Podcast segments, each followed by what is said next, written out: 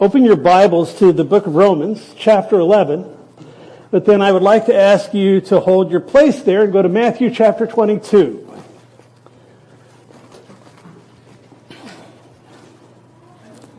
Romans eleven, and then Matthew twenty-two, where we'll start. I'm just going to read through a passage because it directly comes to bear with the passage we're looking at in Romans this morning. In Matthew chapter twenty-two, Jesus is telling parables. In verse one, it says that Jesus answered, spoke to them again by parables, and he said, "The kingdom of heaven is like a certain king who arranged a marriage for his son and sent out his servants to call those who were invited to the wedding, and they were not willing to come. Again, he sent out other servants, saying, 'Tell those who are invited, see, I have prepared my dinner, my oxen, my fatted cattle are killed, and all things are ready. Come to the wedding.' Asked them twice. But they made light of it and went their ways, one to his own farm and another to his business. And the rest seized his servants, treated them spitefully, and killed them. But when the king heard about it, he was furious. And he sent out his armies and destroyed those murderers and burned up their city. Then he said to his servants, 'The wedding is ready, but those who are invited are not worthy. Therefore, go into the highways, and as many as you find, invite them to the wedding.' So those servants went out into the highways and gathered together all whom they found, both bad and good. And the wedding hall was filled with guests."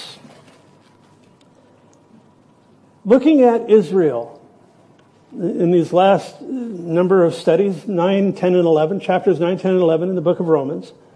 We're going to wrap up this section this morning, uh, but looking at Israel.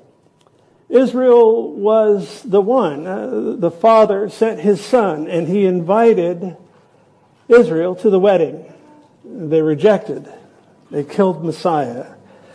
Uh, and, and he appealed to them. As a result of their rejection, the Gentiles were added in. We're going to be looking at that this morning. As we've looked, as the last time that we uh, were in Romans a couple of weeks ago, we saw that there is a remnant according to grace. A remnant being, out of the large group, a small portion.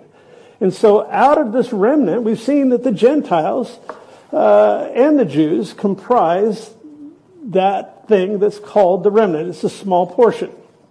He's revealing Uh, here in, in these chapters, the, the Jews' disposition towards God, uh, because they were the ones that were invited to the wedding, and they were the ones who had refused to come.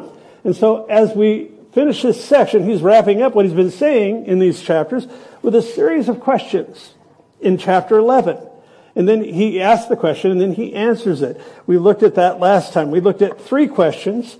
Briefly recap them here, because Uh, after all, you got to remember that Paul would know the questions that would be on people's minds. He had been doing this for thirty years, going into synagogues, telling them about the Christ, reasoning from the Scriptures. He knew the questions. He knew the answers. And so it's important, as he writes to this church at Rome, that he throw the questions out that he knows they're going to ask. And then he goes through and he does this beautiful exposition on answering them. So in verse one, uh, again to recap, he said, has God, has God cast away or disowned the Jews? And he answers the question himself. He says, he has not cast away his people. And then he goes on to say, I am an example. I, he, Paul goes into his pedigree there. He says, I'm of the tribe of Benjamin. I am Jewish myself. I am a Messianic Jew.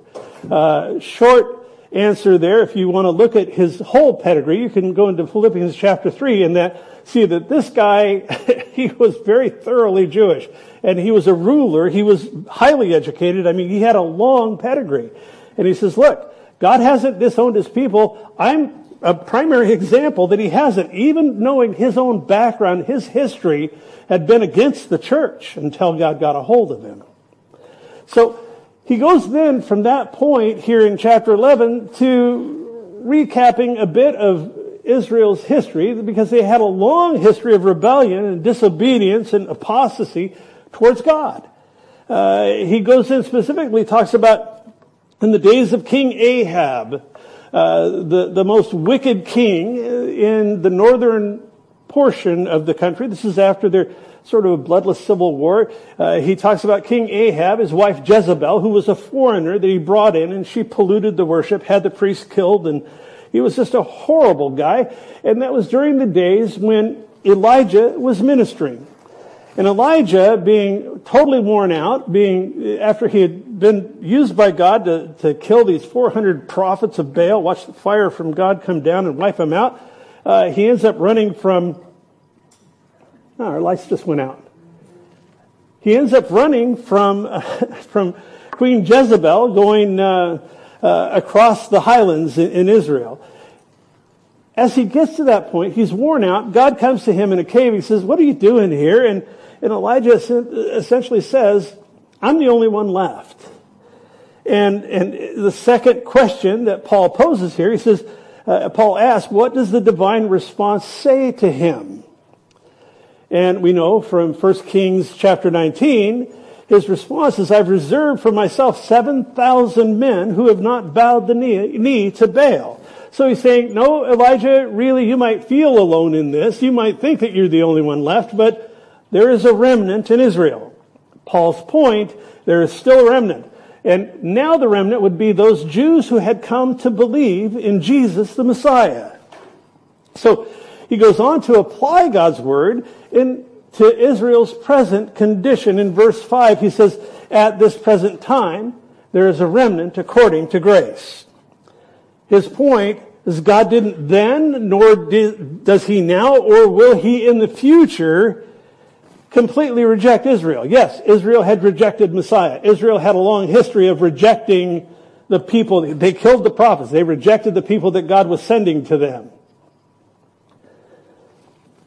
Those lights are really distracting. All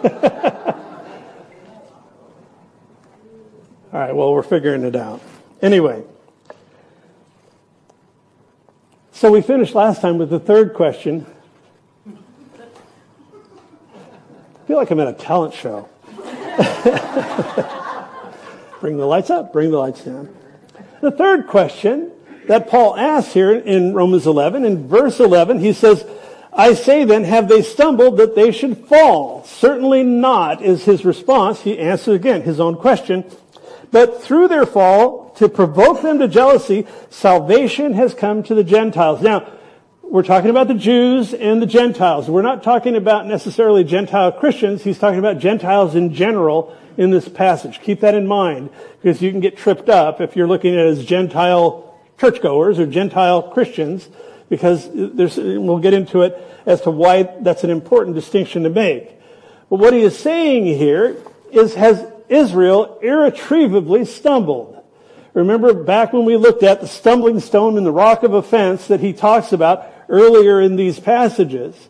He's saying, did they trip over Messiah, God's choice of Messiah and his method of salvation? Those are the things that they stumbled over. He's saying, have they stumbled to the point where they can't get back up? His answer, again, is an emphatic, not a chance. And that's my paraphrase. But he says, God forbid, may it never be. No, certainly not.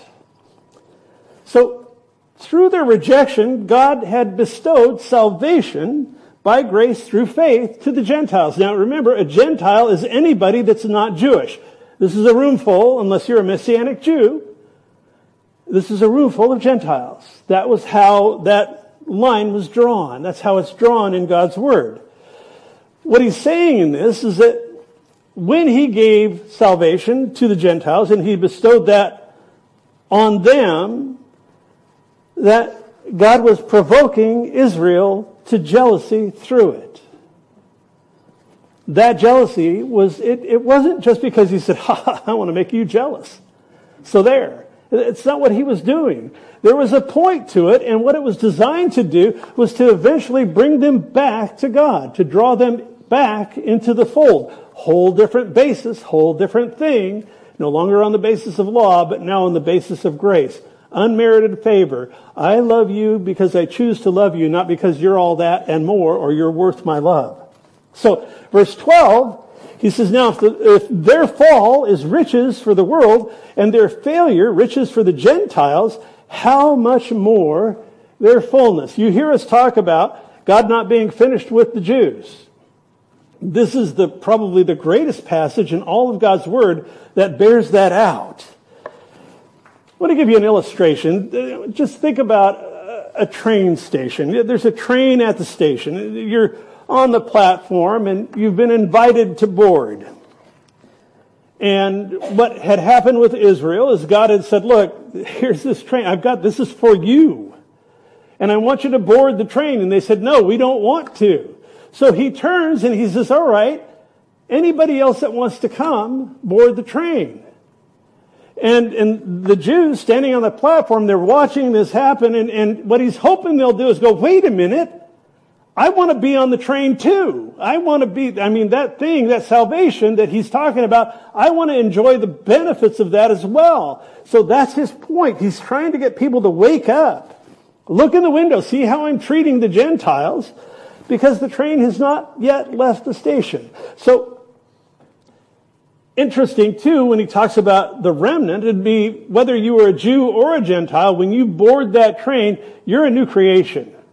That's salvation. That's what happens. When we give our lives to Christ, when we commit our hearts to Him, the Bible tells us it's no longer Jew or Greek or slave or free or male or female. It's a new creation, because that's your new identity. So He's offered these people a new identity in Christ because of the finished work of the cross, and they said no.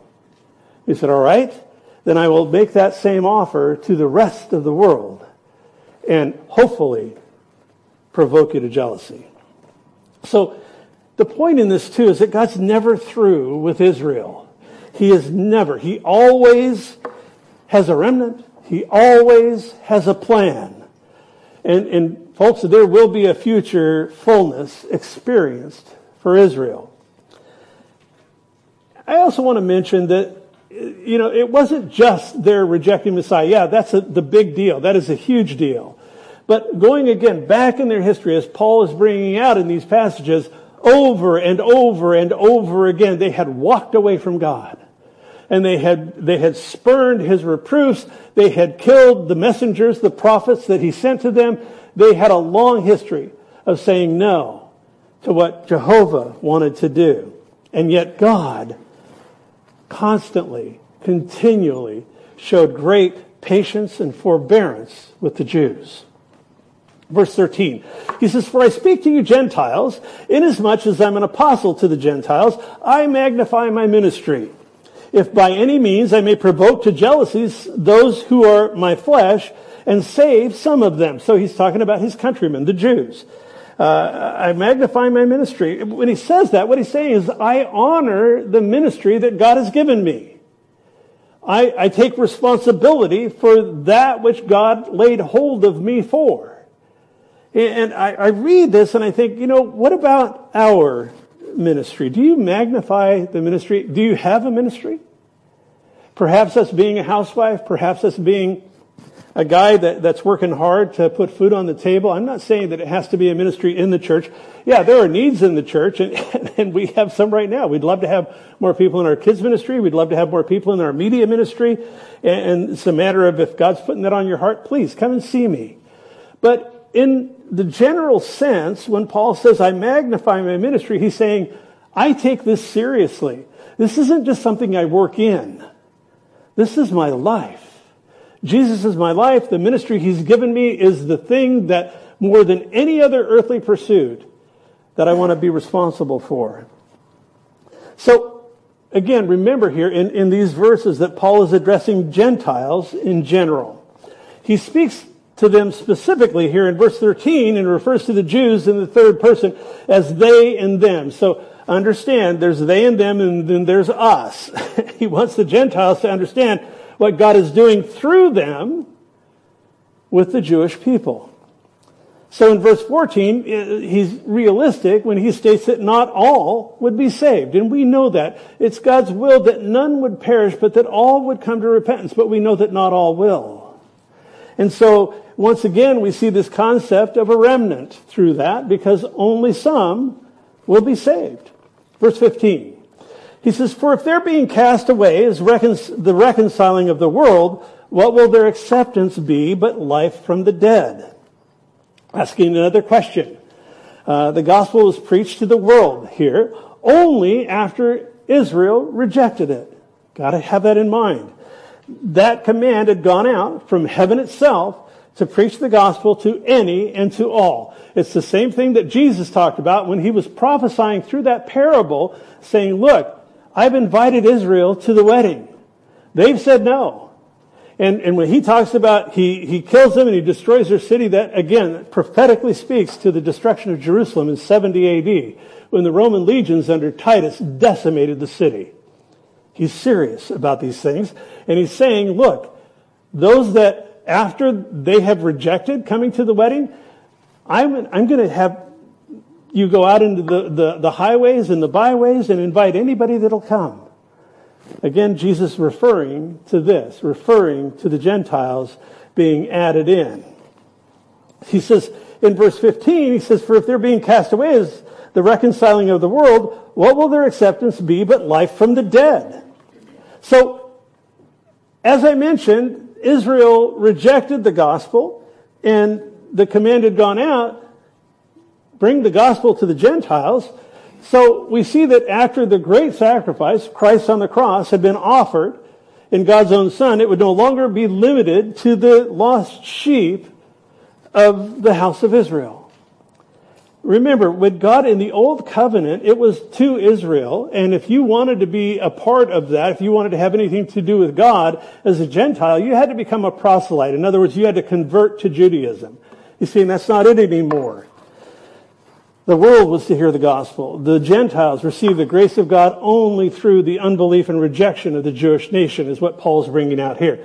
But if casting away of the Jews was such a blessing to the world, what about their acceptance, he says? It'll be an immeasurably greater blessing for them to accept, to come into the fold now. And there is a day when Israel, as a nation, will come into the fold of God. He says that'll be as life from the dead, or darkness from lights. Oh, now we have one. So when is that going to happen? Essentially, it'll happen at the second coming of Christ. At the end of the Great Tribulation, we see what God's Word tells us is that Israel will be revived, that they will embrace, they will understand that they missed Messiah, and that they will embrace Messiah, and they will be added to the fold of God once more. So he says in verse sixteen, for if the first fruit is holy, the lump is also holy. And if the root is holy, so are the branches. Now, Paul uses two metaphors here to illustrate his point. The first has to do with the first fruit and the lump. The second is with the root uh, and the branches. So now when we look at the first fruit and the lump, he's not talking about fruit. He's talking about dough. Uh, in Numbers fifteen, we read that a piece of dough was set apart to the Lord, and that was called a heave offering. And we're not going to go into all of that. But the point is the piece of dough, if the piece of dough is set apart to the Lord, so all of the dough that is made from it is set apart to the Lord. In this case, the first fruit is Abraham. He's talking about the lineage of the nation of Israel. Abraham was set apart to God as the father of the nation, his people Israel being set apart by virtue of the fact that they're part of the same lump. Again, we're talking about Israel. I know this gets a little confusing, so bear with me because we're sprinting, as I said, through this. But the point is, he's saying, God is not finished with Israel. I want you to look back at their history. I want you to see that current, present-day Israel, and that applied then, two thousand years ago, it applies today. God is not finished because they are part of the same lump. That when that piece of dough was set aside, then any of the, the dough that comes from that, is what he's saying, is considered part of the same thing. So the second metaphor that he uses here is the root and the branches, and this is one that he elaborates on, and essentially he says if the root is set apart, then the branches are set apart as well. So Abraham, again, being the root in the sense that he was the first to be set apart by God to form a new people and a new nation. All the way back when, when God told Abraham, get out of your country and go to the land that I'll show you. And he ended up going to what is present day and what was at the time this was written, Israel. And he ended up being the father of that nation. So the point in that is Abraham set apart, so are those who are descended from him in the chosen line. Paul is saying, look, God has established this lineage. That lineage is in place, and he's not finished with her. It's the same thing today, guys. That's why we are so staunchly in support of Israel. God is not finished with her. And we we just need to be real careful to not get caught up in some of the cultural things that are going on that would cause people to doubt or to turn their backs on that nation. So he continues with the metaphor of the root and the branches in verse seventeen as he says, and if some of the branches were broken off, and you, being a wild olive tree, were grafted in among them, and with them became a partaker of the root and the fatness of the olive tree, do not boast against the branches. But if you do boast, remember that you do not support the root, but the root supports you. He's saying, he's building on this, the previous verse in which he compares Israel to a tree. Uh, and in this analogy, the word, when he talks about a root, it's the, it's the Greek word rhiza. And what it, that is, is the life-sustaining part of the plant from the surface of the ground down. It's the part that you don't see. So he's saying here that if the root of the tree is holy, then the branches of the tree will be holy as well. Now he's going somewhere with this, so Again, uh, as we unpack this, pay attention to what he's talking about regarding Israel and regarding the Gentiles. He's making the point that Israel will eventually return to their place as a set-apart people of God by coming to faith in Christ. It's the only way that they can come. They can't come on the basis of law. They can't come on the basis of national identity. They can't come on the basis of cultural identity. They have to come on the basis of faith in Christ. That's the new covenant. And we'll talk about that more as we go. So he's saying some of the branches of Israel's tree have been broken off. In the context that he's writing in here, they've been deliberately pruned away because of their refusal to trust in Christ for salvation. He describes Gentile Christians as being the wild olive tree, being grafted in among the other branches in this metaphorical tree. The Gentiles now receive nourishment through those holy roots, just as believing Jewish people do. So he's saying, look, you have been grafted in. Gentiles, don't get haughty. Don't get arrogant. Don't get puffed up about this like, ha, we're the ones. No, he says, it, the root was God's dealings with Israel. And when Israel rejected Messiah, those branches were broken off. And you have been grafted in. You got to remember, though, it's the same tree. It's the same, the, the, the root that's, that nourished Israel is the same root that nourishes you. So there's a clear warning here about arrogance and spiritual pride creeping in, anti-Semitism, that's a lot of this springs from, or that springs from this, creeping in with regard to the Jews. We've got to be careful. Again, it's understandable in Paul's day, some of the religious leaders and some of those who were Uh, going about, I mean, they were, the Jews were chasing Paul from town to town, as we've looked at. They were trying to track him down and kill him. They hatched more than one plot to do so. And so it'd be understandable if there was some angst towards the Jews. But Paul wants his readers to have understanding uh, to the deeper things that are going on here. He says in verse nineteen, you'll say then branches were broken off that I might be grafted in. And then he says in verse twenty, well said. Because of unbelief, they were broken off, and you stand by faith. Do not be haughty, but fear. He says, so it's not about, it doesn't say because of disobedience, they were broken off. Yeah, that's true, because they were not obeying the obedience of faith we've talked about in Romans here. But truly, what he's saying is that they were broken off because they chose not to believe. And, and, and what he's saying is, you stand by faith, you chose to believe. So he says on that basis, it really has nothing to do with you. It has to do with God. It has to do with him honoring the fact that a person chooses to come to him on the basis of faith. He's saying, essentially here, there's nothing wrong with Abraham. Why? Because Abraham walked by faith. He believed God. It was counted to him as righteousness. That's what we're told. So Paul's point, there's no room for arrogance. There's no room for uh, having a haughty attitude about the Jews. There's no room, for, certainly no room for anti-Semitism. Through Israel, they had rejected faith in Christ as a way to be right with God. And Gentiles are in no way superior or favored over the Jews. Remember, he's addressing Gentiles in general here. He's not addressing necessarily Gentile Christians. It may be, may not be. But the point that he's making here is he's talking about the two groups. The groups, the Gentiles, anybody that's not Jewish, and the Jews.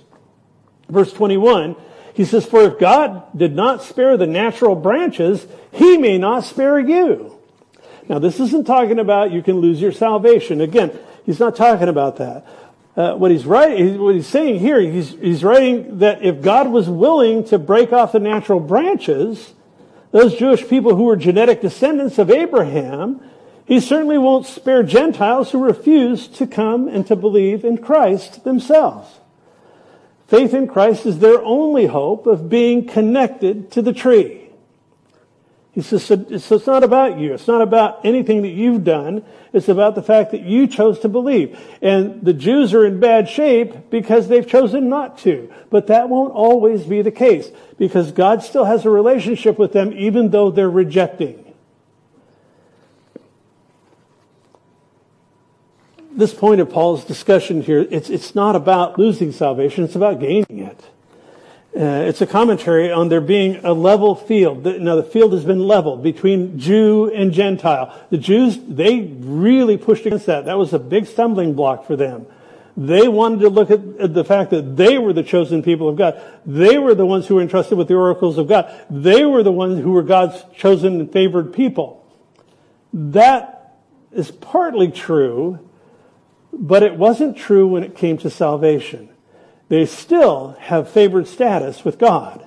We don't understand all about that, but, but it's a totally level playing field. It's a totally level deal when it comes to salvation. It is always going to be on the basis of God's grace. It is always going to be on the basis of faith. By faith, by grace, through faith. He says in verse twenty-two, "Therefore consider the goodness and the severity of God." He's showing us both sides. "On those who fell, severity, but toward you, goodness, if you continue in his goodness, otherwise you also will be cut off." Again, addressing the Gentiles, consider the goodness, or the kindness, is how that's rendered in a lot of translations, uh, and the severity of God. We, we know that, and these are two pillars, essentially, of God's nature that he's revealing, that he's bringing out here. He's the same time, God is at the same moment kind and uncompromising. Kindness, severity. And it's based solely upon a person's faith in Christ. So we know that God is holy and that he, therefore he must be severe toward those who have fallen uh, by their choosing to not come to faith in Christ. He's saying that those Jews who refuse to believe would be cut off. Gentiles who refuse to believe will suffer the same end. Again, it's equal now. So, using the train station metaphor, in the same way that those Jews refusing to board the train will be left when the train leaves the station, Paul is asserting here that those Gentiles who refuse to board will suffer the same fate. However, God in his grace leaves that train in the station until the last possible moment, uh, giving opportunity to come to him until one's last breath. Or, and I want to add this in because we'll get to it here in this passage in just a couple of minutes, through what is called the fullness of the Gentiles. Either one. Verse twenty-three, "And they," he's talking about the Jews, "also, if they do not continue in unbelief, will be grafted in. They'll be added to the to the tree. They'll be supported by the root. Uh, they'll be grafted in, for God is able to graft them in again. So what he's saying here is that the Jews in their unbelief were broken off, but they don't have to remain that way. They don't have to stay in that state of being broken off. He's saying if they come, uh, if they go from unbelief to believing, that they'll be grafted in once more to their rightful place. And one day they will. Folks, uh, you know, I read this and I think, this is absolutely, this is pure grace.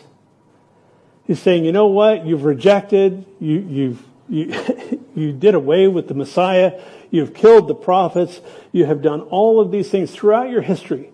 You've been pushing back and rejecting me at every level, and yet my heart continues to be toward you. That's a lot like us. Some of us, I know, I used to tell my kids when they were growing up, is that, you know what, we're all broken. Some of us are more sophisticated and we hide it better. But we all have areas. We all have areas where we push back. We all have areas of rebellion.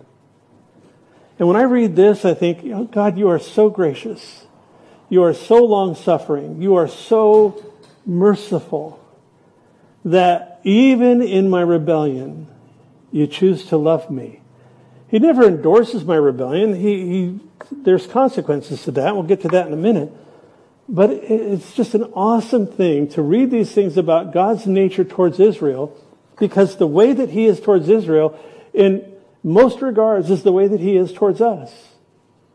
Very patient, very long-suffering. So he's saying that, that the branches pruned from God's metaphorical tree can be grafted back into it.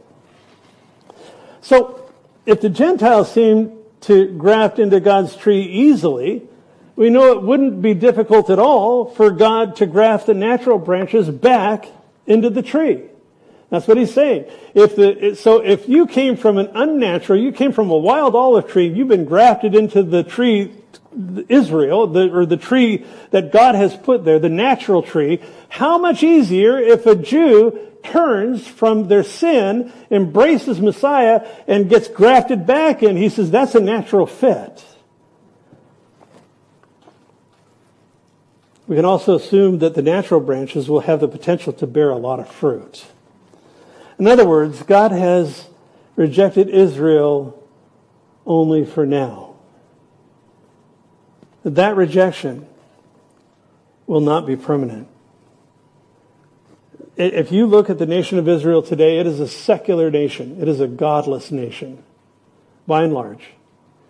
There is a remnant, but there is very little concern for this. And yet, God still loves her. God still has a plan for her. God's plan will be unfolded. It will be revealed in time. When I look at the remnant that's there, I look in the book of Revelation where I see that twelve thousand from each of the tribes, one hundred forty-four thousand, and I'm not talking about Jehovah's Witnesses, we're talking about Jews. And he says that there is a remnant that will be raised up in the end times. And that will be a remnant that will be a witness to the world, to the faithfulness of Christ. Verse twenty-five, this is for I, I do not desire, brethren, that you should be ignorant of this mystery. Now, he uses the word mystery there. We'll get to that. When you see that, that should perk your, your ears up, because there's something that's being said. Lest you should be wise in your own opinion, that blindness in part has happened to Israel until the fullness of the Gentiles has come in. What on earth is he talking about there? What Paul's doing is he's revealing that the future restoration of Israel is an assured fact. They will be restored. They have been restored as a nation. Spiritually, that is yet to happen. What he now reveals is a mystery. It, now, when we see the word mystery here, we looked at this when we studied the book of Ephesians, because he talks about mystery there as well. This is, when he talks about a mystery, folks, it's not a mystery that is unknowable. Oh, that's a mystery. I can't know it. That's not what's being said. When we see the word mystery in the New Testament, what it means is something that has not been known until now. So what he's saying is this is new revelation, not from me, but in God's word, that this is something new. It wasn't known until it was brought out when he talks about the fullness of the Gentiles. He says it's a mystery. It's not unknowable, but not previously known. He says, essentially, it's a truth that could not be known through man's intellect alone. It's not something that he just came up with. But it's a truth that's now been made known through the agency of the Holy Spirit. Paul's concern is that the Gentile believers would, that he doesn't want them to be wise in their own treatment of the Jews. He doesn't want them to slip into arrogance. But so he, when he talks about this mystery, this is what the mystery is. What he's revealing is that blindness in part has happened to Israel. There is a blindness with them. If you look in Second Corinthians, Paul, the apostle, same guy that wrote this, says there's a veil that lies over their hearts. And that veil is only removed in Christ. So blindness is, in part, has happened to Israel. And it's in place to this day. But he also is saying it hasn't affected all, but only those Jews who are unbelieving. There is a remnant of believing Jews. I love the organization Jews for Jesus. There's some other organizations out there that, that to where we see that there are those who have converted to Christ within Judaism. Yeah, there's a new creation there. We'll get to that in a bit. But the point is, is that he's talking about uh, this blindness hasn't affected everybody. Also, I want to point out that the blindness that he talks about here is temporary. It'll continue only until the fullness of the Gentiles arrives. So what is he talking about when he says the fullness of the Gentiles? Literally, uh, that's the time, it's the time when the last person will be added to the church. When the completed body of Christ will be, we will be snatched away, we'll be raptured away to heaven. And folks, nothing has to take place in the biblical record. There is nothing prophetically that has to happen for that to take place. Everything is lined up. Could it be today? Absolutely. Could it be five years from now? Yeah, it could. But I don't believe, at least in my life, and and when I look at this, uh, and, and it's like I was at a conference last summer, the guy said, you know, we've been teaching people about this for decades, and now it's here. He's talking about the birth pains. He's talking about the signs of the times. And that never has the, the tree been so ripe with the, the seeing the prophetic record, seeing the things that Jesus talks about when they said, tell us, when will these things be? And what will be the promise of your coming? And then he goes on and he describes birth pangs. Folks, those things are coming into place more and more every day. And we're not talking about just in the United States. The United States isn't mentioned in the Scripture. It's not mentioned in prophecy specifically. But we're talking about global things that are going on. Look up, he says, your redemption draws near. So the fullness of the Gentiles is that time when that last one receives Christ. And then he begins to wrap it up. I love those sections in the book of Revelation that talk about that. Verse twenty-six, don't have time for it this morning. Um, he says, and so all Israel will be saved. Okay, we're going to get to that. As it is written, the deliverer will come out of Zion, and he will turn away ungodliness from Jacob. Jacob is synonymous with Israel. So, when he says all of Israel will be saved, I read that and I think, oh, really? That seems kind of odd. And I'll tell you what, this is a very hotly debated passage. People trying to figure out what is he talking about, because we know that he's been saying that salvation is a free gift, that it comes to people who come to faith. And so when he talks about all Israel, we know that all, not all Israel will believe. So what's he saying? I want to give you four options here. The first is national Israel. I don't think so. As I mentioned, national Israel, the nation of Israel, is a godless nation. Unbelieving Israel. And, and I don't believe that that, when he's talking about all of Israel be saved, I don't think he's talking about the border, the country within the borders of Israel. So is he talking then about ethnic Israel? I'm a Jew. I don't think that that's the case either, because we know that there's a remnant. He's talking about that here in this passage. And if if there's going to be a remnant, that means that there are a lot of people who are outside of those promises and inheriting those promises. I don't think that that's it. Here's another one. Spiritual Israel. The Israel of God is the, the, the whole body of people who have come to faith in Christ. And you could make a case for that, except Paul makes very clear distinctions here in Romans and in other places in God's Word between Jew and Gentile. So I don't believe he's talking about that. Let me tell you, and the fourth one here is what I believe it is. And I believe that this is the real, elect, spared Israel of the future. I know that's nebulous, but where the Bible is silent, so also must we be, and, and that's a that's a rule of interpretation. I do believe that he's talking about Israel, that all Israel will be, will be saved, and the ones he's talking about are the elect. They're the ones who have been spared. They're the ones who have come to faith. And that is Israel yet in the future. We don't know what that looks like for now. So that's going to be sufficient for me, and and those lights are going to drive me bonkers. Verse twenty-seven. We're almost done. He says, "For this is my covenant with them, when I take away their sins." So when he's talking about that, he says, all Israel will be saved, and, and this is my covenant with them when I take away their sins. That's why I believe that this is redeemed Israel, uh, connecting this verse with the last. We've got to realize that God always deals with people. He always deals with humans through covenants.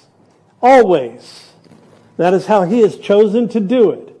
Now, he had prophesied a new covenant, one that would come through the prophets Isaiah and Jeremiah. Those are the two that come to mind. There are many other references. But there, he says, the days are coming, Jeremiah thirty-one, when I'll make a new covenant with the house of Israel. Not like the covenant that I made with them that they broke, talking about the law. He says, but I'm going to put my law within their hearts. I'm going to write it on the tablets of their hearts and all of that. The point is, is when he says, I'm going to, I'm going to do this, I believe he's talking about the new covenant. Why? Because he says, I will take away their sins. The law of Moses could never do that. It could cover sins. But I'll tell you what, if you went, to, if you went to temple and you got up there and you had that animal slain and, you know, the priest put his hands on it and prayed your sins into that animal and somebody ran you off the road with their camel on the way home, and you said things that you wish you hadn't or whatever, you had to go right back because that sin was covered. It was never eliminated. It was never dealt with once for all as they are at the cross. So when he's talking about this, he says, I'm going to I'm, I'm going to make a new covenant with them, or this is my covenant with them when I take away their sins, the only covenant out of all of the covenants that God has made with men is the covenant in Jesus' blood. And Jesus said, this is the new covenant in my blood. I want you to, to, to this wine, this bread, when he's talking about that in the upper room uh, at the Last Supper, he is essentially saying, look, I want you to do this often in remembrance of me. Why? Because the old covenant, the effect of the law was terminated at the cross. From that point forward, it's the grace of God. It is totally the grace of God, and it's totally on the basis of faith. It's not about do. It's about believe. Verse twenty-eight, he says, concerning the gospel, they're enemies for your sake, but concerning the election, they are beloved for the sake of the fathers. What on earth is he talking about there? I mean, you could read these things, and unless you put some context to it, you kind of get lost. The point in this that Paul's making is even though many of the Jews in Paul's days were enemies of God, and they were against Jesus, he's saying they're still beloved. If for no other reason then for the sake of the patriarchs of the Old Testament. They're part of the lineage. They're part of the, that lump of dough.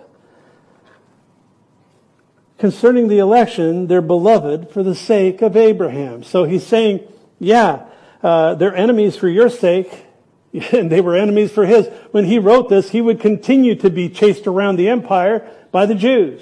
They would continue to try to take his life.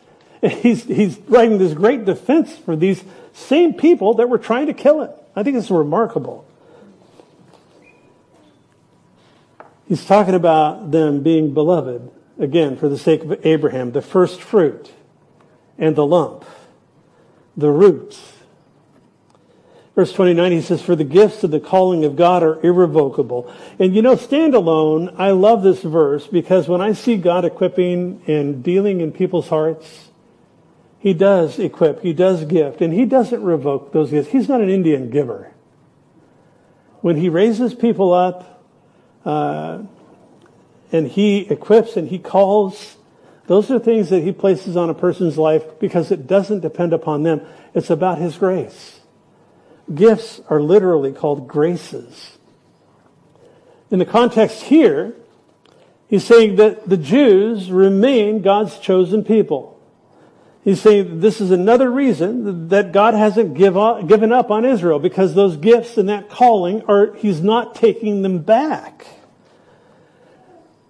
Direct application to us. It means that God will not give up on us. He always leaves the way open for repentance and restoration. Folks, I don't know, you know, I've been down some roads. I trust that many of you have as well. Uh, I go back to my friend Leo, who many years ago, uh, he, he's a musician. He was my pastor for a few months when I first got to Northern California. Um, and, and during that time, he, he would get asked to go and to do these concerts all over. He's just a great, um, he pounded so hard on the, on the piano that he broke the brass plate in the back of it. I mean, he is just, he, he, he could get down with that thing. And he, so he was very popular, and he would get invited to go and play for people. And one time, uh, he went out and he did a concert, and somebody didn't like the way that he was playing. They thought, oh, that's just not reverent enough or something. And they wrote him a letter and they said, you know, how can you be a Christian? You play like that. You play this fast music and you loud and all that other stuff. And and he got up in front of his church. He, had a large, he still does. Had a large church in, in San Diego. And, and he said, folks, don't write me letters. He said, and let me tell you why. He said, I love being asked to go play. I mean, that's what God has called me to do. He's called me to be a worship leader and a musician and a pastor. He said, but you know, if you knew all about me, you probably wouldn't want to come and listen to me play.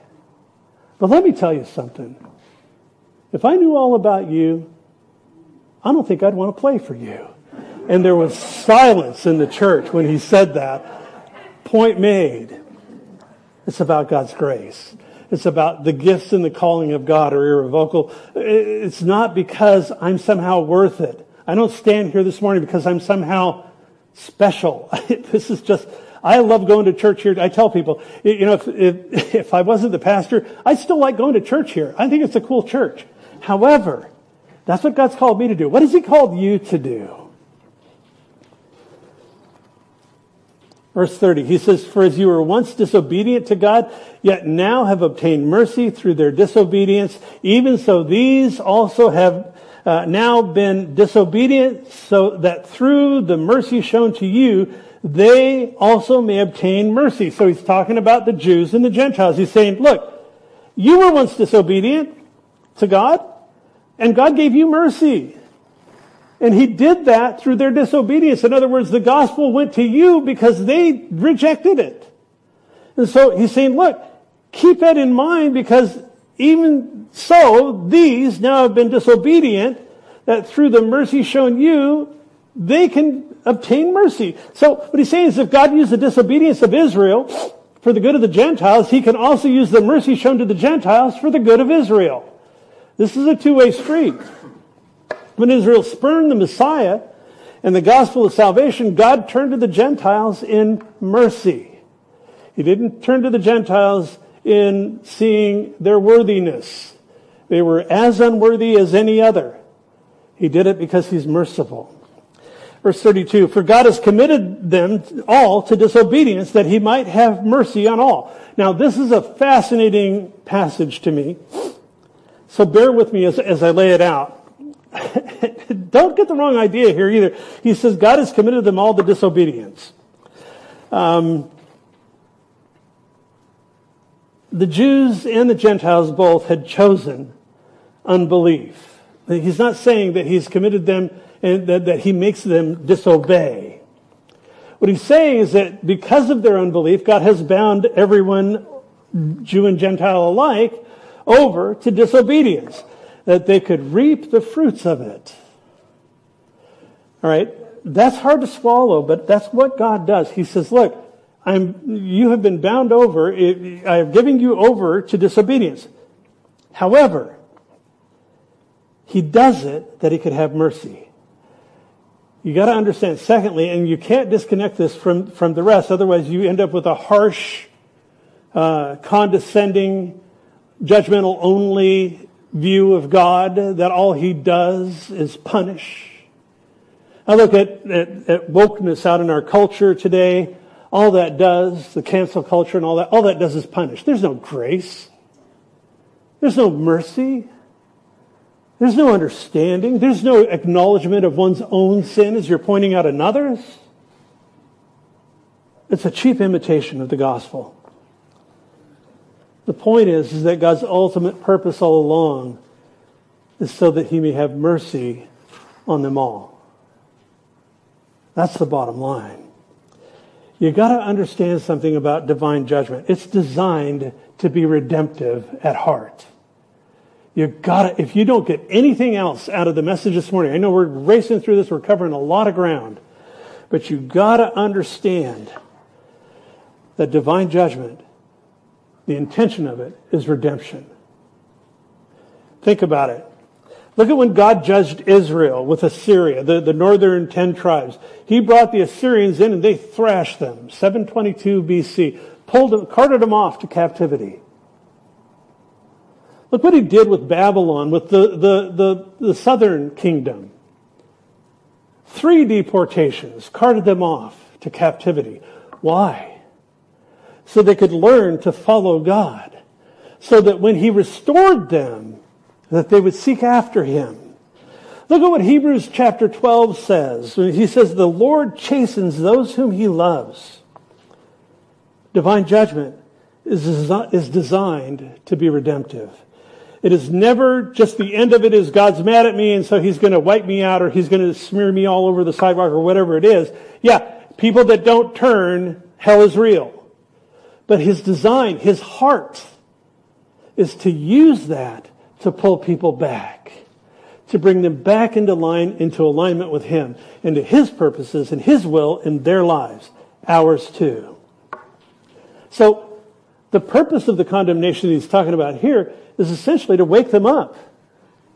He's trying to get them to board the train, saying, stop standing around on the platform, that thing will leave. And you really want to be on it. Look at the Gentiles, they're already boarded. Come on, Israel. Get it together. Understand that I'm doing this because I'm a redemptive God, because I am a long-suffering, I'm a loving God, and the train will leave the station at some point. He wants to bring them to repentance so that a remnant of both Gentiles and Jews may be saved.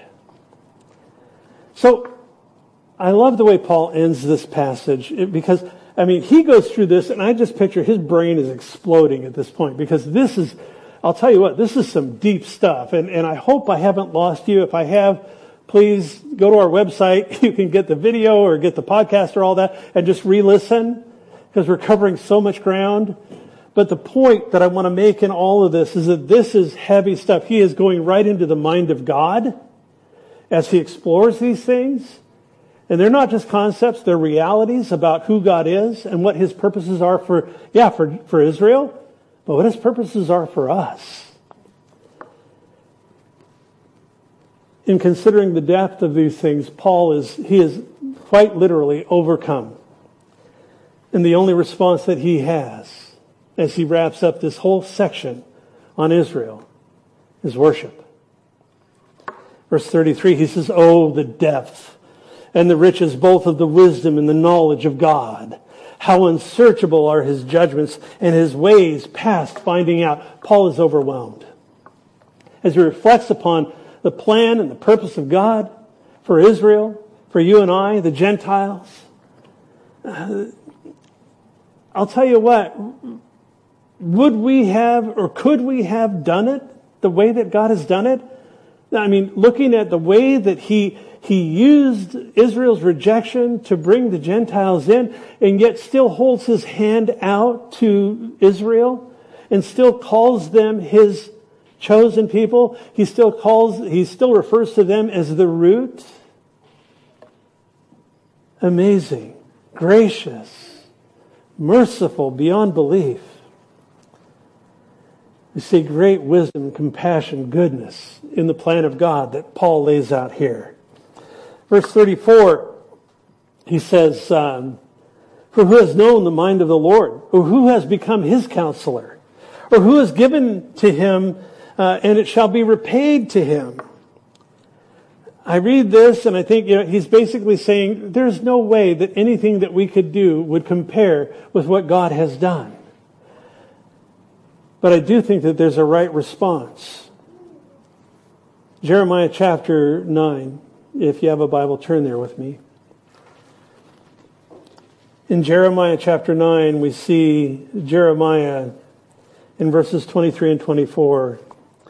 He says this, he says, thus says the Lord, let not the wise man glory in his wisdom. Let not the mighty man glory in his might. Nor let the rich man glory in his riches. But let him who glories, glory in this. That he understands, that he knows me. That I'm the Lord, exercising loving kindness, judgment, righteousness in the earth. For in these I delight, says the Lord. Folks, we serve a big God. We serve a, an all-powerful God. We serve, I mean, when, when you really look at who God is, that is he love? Yes, he is perfect love. Is he wrath? Yes, he is perfect anger. Is, is he merciful? Yes, he is, he is, he's, he's not the definition of mercy. He is mercy. He's the embodiment of mercy. He's the embodiment of love. He's the embodiment of those attributes that only he has in perfection. He shares some of those with us, us imperfect people. But Paul, he gets to the end of this and he's just saying, I'm just overwhelmed. I just, I just can't do anything. I can't say anything to this other than to simply worship. And as we acknowledge that it's not about our wisdom, it's not about our strength. It's not about our wealth or the possessions. It's about Jesus. It's about the cross. It's about the love of God poured out on your life, on mine. Glory in this, what God says. It can never be about how crafty I am or how I can manipulate things. I could never even think about putting God in my debt. You know, people do that all the time. You add anything to the finished work of Christ at the cross. What you're saying is the cross wasn't enough and God somehow owes you. God forbid.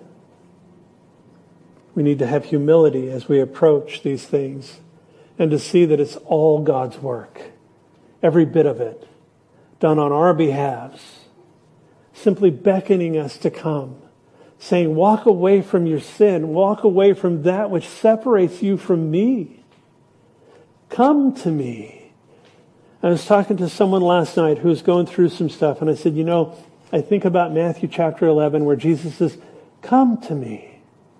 When you're weary, when you're just worn out, and you're burdened down with the cares of the world, come to me. He says, learn of me. Take my yoke upon you. My load is easy. My burden is light. That's the Jesus of the Bible.